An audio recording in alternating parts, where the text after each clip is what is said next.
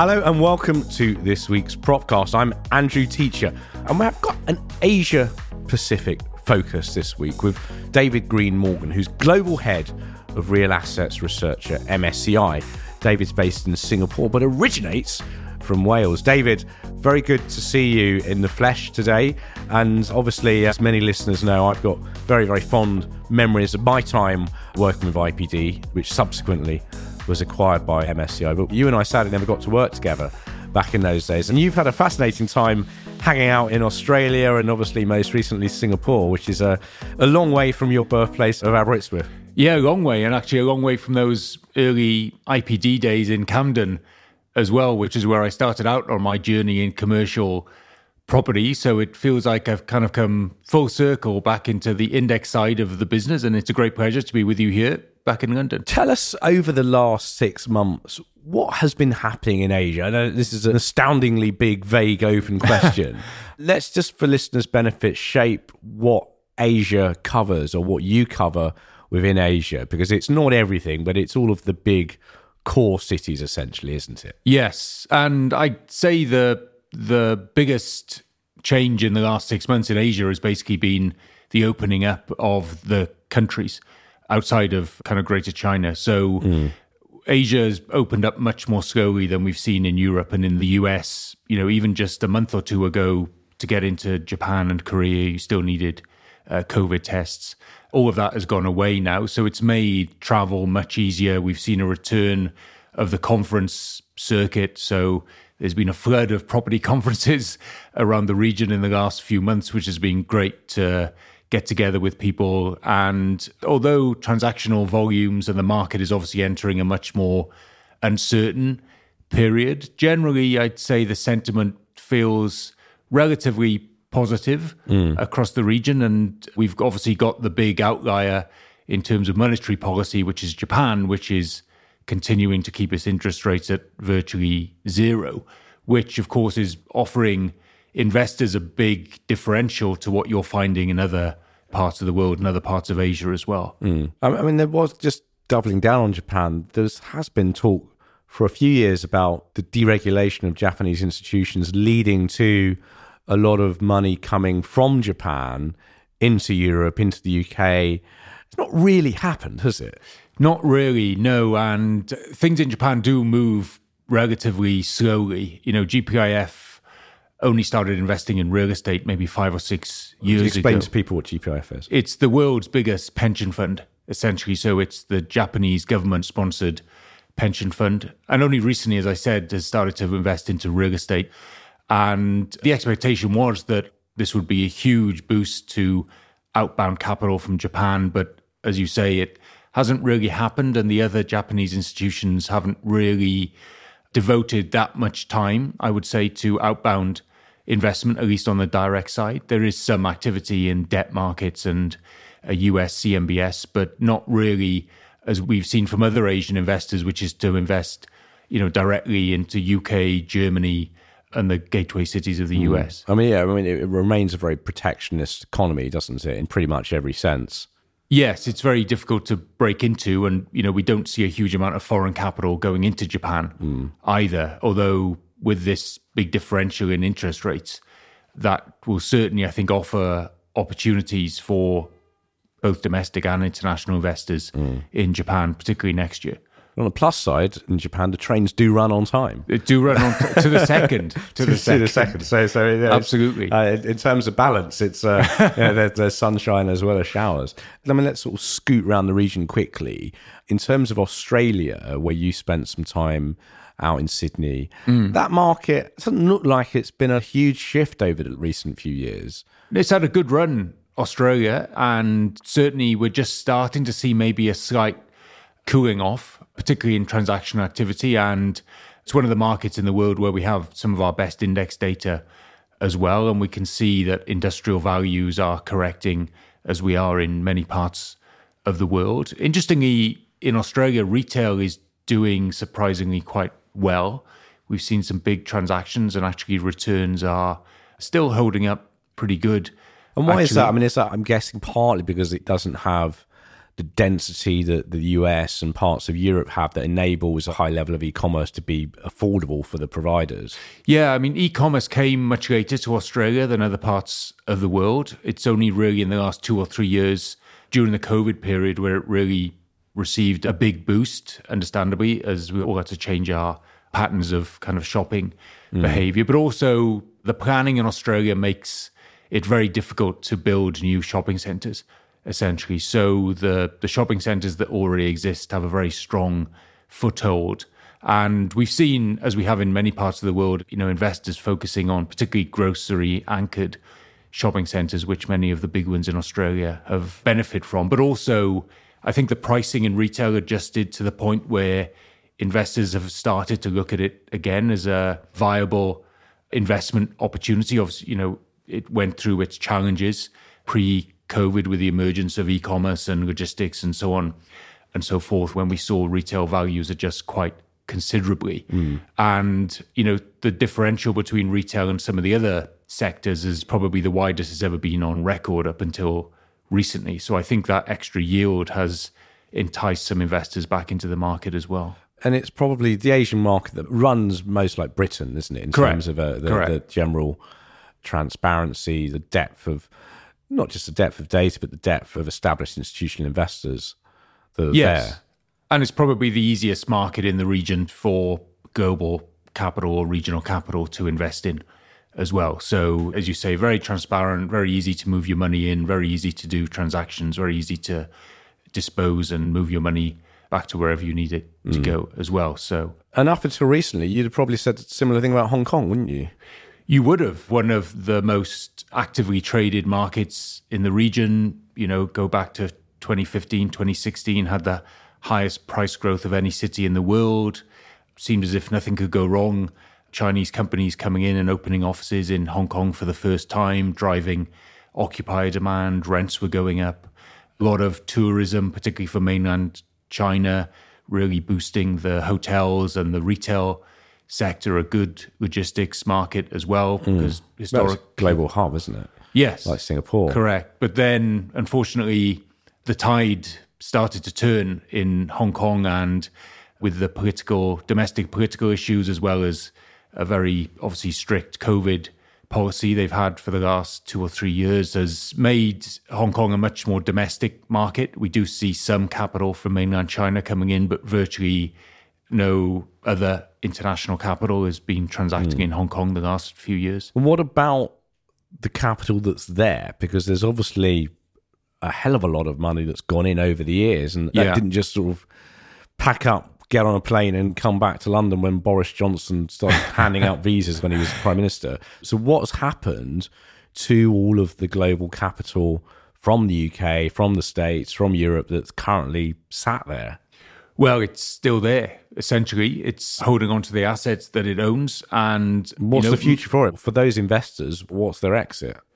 Well, that's a good question. I think that's quite uncertain at the moment. You know, the demand for commercial space is quite weak at the moment. And I think we're going to need to see a few quarters of an improving economic picture. You know, the government now is trying to entice companies back to Hong Kong because a number of companies left, came to Singapore, went to Seoul, Tokyo, Sydney, because it was just becoming so difficult to do business in or run a regional business from Hong Kong. So I think we're going to need to see a period of stability and a period where the market starts to pick up a bit more momentum. Of course, that may very well entice more investors back into Hong Kong. It is still one of the region's biggest cities. And, you know, while it's still got its own currency, still got its own unlimited capital flows. It still offers quite an attractive investment uh, environment. It's just that it's gone through just the risk of not being able to get your money out is a bit of a risk if you're. Well, it's. I think you can get your money out. The risk is can you sell the assets that you've got. So it's not so much a risk of not being able to move your money. It's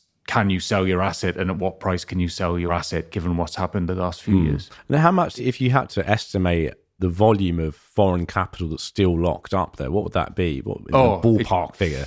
Oh, many, many tens of billions of dollars, and many, you know, hundreds of investors still own properties mm. within Hong Kong. And so, presumably, Seoul and, and Singapore have been pretty big beneficiaries of all this? I mean, both have obviously got very big bases in tech, manufacturing, and Singapore being pretty much the biggest global trading hub. Mm. How have those markets weathered the COVID storm over the last three years? And as we peer into Q1, Q2, what is the vibe for those more prime markets? Yeah, I think they're both quite different, actually, I would say, between Seoul and Singapore. Seoul and Korea as a whole had a, if you can, a very good COVID period, actually, because so much of that Korean capital, which had been investing overseas, was suddenly more or less trapped within Korea, but still wanted to be deployed within commercial real estate. So in Korea, we saw some of the strongest price growth during 2020 and 2021, particularly in the office sector and in logistics as well. But that has started to correct. So those some of those valuations have started to come off. And particularly the Bank of Korea, you know, was one of the first to move on interest rates. And they've consistently increased interest rates, not quite month on month, but quite consistently over the last 12 months or so. Korea is. I mean, most people have been a bit quicker than the Brits and the Americans. The, yes, correct. So Korea is in that period where, you know, interest rates are now higher than property yields. So there's a bit of kind of a stalemate in the market in terms of how does this all play out and when do sellers start to adjust to the new environment and move their prices. Singapore, on the other hand, has had a tremendous 2022, a big surge in office investment activity the beginning of the year. Many of the landmark buildings were trading, still good occupier take up, rental growth. Sentiment has changed slightly because of the issues within the tech sector. Singapore is a big uh, employer and a big home to most of the global tech firms, not just the US ones, but Chinese ones as well. And as we know, that sector is kind of going through a bit of an adjustment. And is there an anxiety that that's going to snowball in 2023? Not an anxiety. I would say that it feels like most of that impact will come in this year and hopefully 2023 or at least second half of 2023 will be more of a recovery story. So people aren't viewing this as another 2001, 2002. No, I don't think it's on that scale. I think, you know, back then companies were being valued astronomically. I mean, it's obviously still happening to well, some degree. Look how much uh, Meta, Facebook owner share price is down. So there's, you know, there's a, one would argue that that's on a par with yes. of those price collapses 20 years ago, although be it for different reasons, really. That, yes, that was a... different reasons. I think they're much more, hopefully, sustainable companies now than what we mm. went hmm. through in the first kind of tech wreck. But I think it's fair to say that what we've seen over the last 10 years, David, is lots of business models that made sense when money was free are probably not going to make sense when money costs 5 6%. Correct. And I guess, you know, that's part of both the economic cycle and the property cycle is that, you know, we've gone through a sustained period of, as you say, almost free money and that inevitably keeps unprofitable businesses afloat. And now that we've seen this adjustment in interest rates, we're obviously going to see a pullback in occupier demand and, and mm. probably vacancy rates. And what well. does that look like? Because in Britain, we've been having this debate over the future of work, working from home, and it's starting to rebound now. But there is a view that as more firms start to shred jobs and more firms are announcing redundancies by the day, that there's going to be a bit of a return to presenteeism where people decide they want to come into the office actually on a Monday and a Friday for a change the first time in three years because they're, they're worried that they might get the boot. Do yeah, you, I think the psychological impact of all of this is going to be quite interesting to watch. But what's it like in Singapore? Because obviously it's a little bit harder in Singapore, isn't it? Because even quite high paid workers live in quite small apartments. So it's correct, slightly different dynamic to America, where you've got sprawling houses that cost, you know, five pounds, uh, and quite high paid execs in Singapore and Hong Kong will often work in small properties. So does that drive a greater level of working from the office? And how have firms in Singapore and across other Asian hubs responded to the whole working from home shift? Yeah, I think it's very interesting, and I think we're probably still very early in the whole analysis of this trend because certainly in Singapore, and I can only speak for you know our company and other companies I know quite well. In that, even though we're a very small city, you know we're not even as wide and as deep as the M25, right? Commuting times in Singapore are very short. Most people's 20, 25 minutes, something like that. So there's really no barrier to coming to the office if you want to. But having said that, occupational levels, I would say, are probably not much above 50% in most companies, even you know on the Tuesday, Wednesday, Thursday. Wow. 15. Five zero. Five zero. 50. Yes. Even so, that's still a. Even so, it is still relatively low. I mean, I think some companies have been more proactive about trying to get people back to the office, others less so. I think it's quite company specific at the moment in terms of their approach to where they see their employees working and how productive they think their employees are in different environments. Yeah, I mean, this is the thing, isn't it? I mean, I think you think people are quite pleased we've got a COVID vaccine, but it almost feels like we need another vaccine to cure lazyitis. Uh, I'm not sure people working at home are necessarily any lazier than those coming I into the know. office. I mean, I don't think you can make a sweeping generalization, but I, you know, as somebody that's built a few businesses, sold a couple of companies, and speaking to people day to day that run businesses, I think there is a feeling that if someone is at home doing the washing or they've got the TV on in the background, that is going to be different for being in the office. And I think whilst there are many, many things that you can do brilliantly at home, and obviously in, in my company, a lot of the work that we do is speaking to people, advising, writing, and analysing and researching, and you can do that from anywhere, you do it from hmm. the beach in Bali if you want. But I think there is a need, particularly in real estate and the advisory landscape that you and I both work in, mm. just to be around people. You know, and the fact that we're having this conversation now in person, and I was keen to do this in person because it's much easier and the quality is so much better. Yeah. And I think many people listening to this will know that feeling about just having random conversations with people by the stairs or in the lobbies and this sense of Zoom making it such that you've got to make an appointment just to speak to somebody. I Yes. think that is what hinders productivity more than anything. Yeah, I mean, I would agree with you. I mean, I find I'm much more productive in the office than I am working from home. And it is interesting actually because within the real estate community, I think both in Singapore and here in London, when I've been having meetings this week, it hasn't been a problem saying to people, oh, you know, is it okay if we meet at your office? They've all said, yeah, no problem, three or four days a week. So I think maybe we've got a self interest and an industry interest to make sure that office occupancy continues to improve so that these offices survive and thrive moving forward. Whereas across other parts of the financial services industry, if you will, I've noticed that they're maybe still not back in the office as much as the real estate community hmm. is. And I was struck actually, I've been in Seoul and Tokyo within the last three months or so. Seoul was almost completely back to normal. You know, 90% of people in the office, they said they're coming in mostly five days a week. Tokyo, the other end of the spectrum, some of the meetings we had, they said, we've only come to the office because you've come to see us. So, quite an interesting dynamic. And my assumption was that, well, both cities would be back to more or less normal working habits. But I think, particularly in Tokyo, they were saying the fact that they don't have to do the commute is a big reason why they stay at home. Mm. Well, I guess it's a brutal commute sometimes if you're coming into one of those big hubs around Tokyo. But I mean, I thought if you're in somewhere like one of the smaller cities, Osaka and other places like that, would be a bit more pleasant. But Yeah, I mean, maybe it's because they came out of COVID slightly later and it's only recently that they've dropped a lot of their restrictions. So maybe it's just taking people time yeah. a bit longer to get back into it. And what does that mean for pricing? So, in terms of real assets, when you're looking at performance and you're working with global institutions to think about performance over 2022 and over the last few years, how are you able to determine something that's a small blip versus something that's a structural change? Because in some of these things, uh, it might flip around or they Yeah, might not. Um, so, what does that mean in terms of the research that you're giving? So, when you're sat there with people from GIC or Allianz or whoever it might be, and they're saying, well, what does the next couple of years look like? How are you able to help determine that? And what are you saying to those people?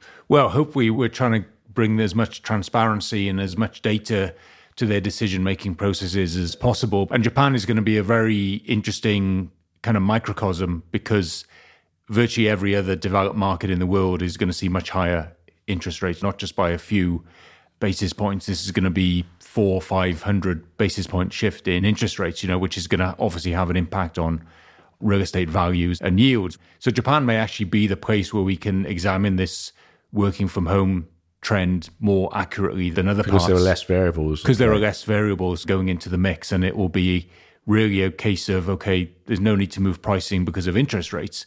So that any price movement should be based on the demand for office space kind of naturally from occupiers. Mm. So undoubtedly, we're in for a period of much, much softer valuations and probably a much, much lower transactional environment. And, you know, our job is to try and give these investors as much insight as we possibly can into how these trends are going to play out over the next few years. I think mm. the working from home, we're probably still too early, really, to be definitive as to, you know, there's been some stories you know, in the press over the last few weeks about companies maybe wanting to take up to half of the space they currently occupy. But I think it's going to be very company specific and mm. undoubtedly, even just the sentiment is probably going to have an impact on rental growth. Particularly as we go into a softer economic environment as well. Now, of course, the elephant in the room of a lot of this is China, because obviously it's not the most investable market. There have been huge challenges in the residential market all sorts of things happening in terms of China clamping down on its companies investing abroad, huge repricing going on at home, and big question marks over the banking system in many local geographies, and the degree to which central support is going to prop them up, which it appears mm. to have been doing. Mm. How does all of this feed through into the commercial real estate market, and particularly given China's much greater levels of COVID restrictions, which have been really keeping a lid on anything. And it's really looking like a third year of these restrictions. Yes. So I'm interested two things then, and I guess it's impossible to extrapolate them, but the political situation and thinking again, you talked a little bit earlier about tech, but the clamp down on Chinese tech firms by the state government over the last couple of years has been a hugely impactful blocker on growth. And that obviously has sent shockwaves through different markets. So how does that make real estate investors think? and feel and what's that number pricing and then secondly the long tail fallout from covid clearly is keeping a damper on occupancy as well yes and i think you know china has become a much more difficult investment market to navigate i would say not just for property investors for investors of all types who want to have exposure i think it's the region's biggest market it's still this year going to be the biggest investment market despite all of the challenges. We've definitely seen it become a more domestically driven market. And obviously, there have been challenges around the COVID policy, which doesn't look like it's going to change anytime soon. So, just when you think things are clearing up, another city goes back into lockdown, and you know that really hurts investor sentiment in particular. I mean, we have seen international capital with boots on the ground continue to buy and to invest in the country. And obviously, Chinese logistics is still somewhere that a lot of investors are under allocated to. So we still see the capital raising for those types of investments still relatively buoyant. But I think if you haven't invested in China before, then there's a lot more reasons, I guess, not to invest in China now than there have been maybe in the last five years or so when access to information was getting easier pre COVID and just being able to navigate the market was becoming a lot easier as well. So maybe we've just taken a couple of steps back in terms of the ease of doing or making investment decisions in China. Because some would argue, if you look at some of the data, that China is actually an excellent proposition to invest, given that it's got potentially amazing levels of demand in areas like logistics, particularly life sciences, education. So, whilst there's always going to be cyclical challenges in the Chinese residential market, every market has cyclical challenges. It's Correct. not just China. US has them, UK has them, Canada has them, Nordics have them. Yeah. But equally, if you want to deploy capital at scale, China's arguably one of the best places to do that. Correct. And, you know, the drivers of Chinese growth over the last 20 years are still intact. You know, there's still huge urbanization, there's still rising middle classes, which is, you know, benefiting the logistics sector in particular. Although there's been a big crackdown on terms of the big tech in China. You know, it's still a very uh, innovative country and very entrepreneurial, and mm. a hmm. lot of the technology that's being driven or being developed in China, I think, will. So, know, should will, investors be looking twice at it? Should investors be able to cut through some of the noise and look a bit more closely at the fundamentals? Do you think is that what you? Yeah, you I th- I, and I think the longer term investors are probably doing that. And you know, China has always been a longer term investment market you don't see too many investors go in and sell out within three or four years. It's always more of a 10 to 15 year play. Hmm. And, you know, given the scale of the investment market, it is somewhere where you do need to take the long term view in terms of, okay, this is somewhere we want to be probably for the next 50 years, not just for the next 10 or 15 years. So I think those groups that already have a China strategy, I think they will stick to it. Maybe they'll just slow the pace of deployment down a little bit. And those who haven't yet invested in China, the opportunities are still there, but it's probably just how you navigate them is changing slightly. And final question, David. At the end of November, MSCI published some data reinforcing, should we say, that the green premium with offices at around 25%. Is that something that's seen across the Asian markets? This is published in London, but is Yeah. this a data set that applies everywhere or is it only in certain markets? The data set is slightly different in different markets based on how easy it is for us to get hold of some of this rating information. But I think the trend is consistent around the world in that investors are gravitating towards, if they weren't anyway, the greener, more sustainable buildings. Now, the price differential is maybe not misleading, but obviously the better quality, newer buildings tend to have higher prices anyway. And they tend to be the more sustainable and have the higher environmental rating. So correlation, not causation, perhaps. Correct. So there's a little bit of that in there. I think what we will be developing over the next year or so is how much of a discount there will be for some of the older, less well rated buildings. So, where it's more difficult to upgrade the buildings, upgrade the services, reduce the emissions, how much of a discount will those buildings have to command to actually sell in the market? Because that gap will naturally widen if the brown discount continues to be a play in the market. Well, of course, you're the green premium, David Green Morgan.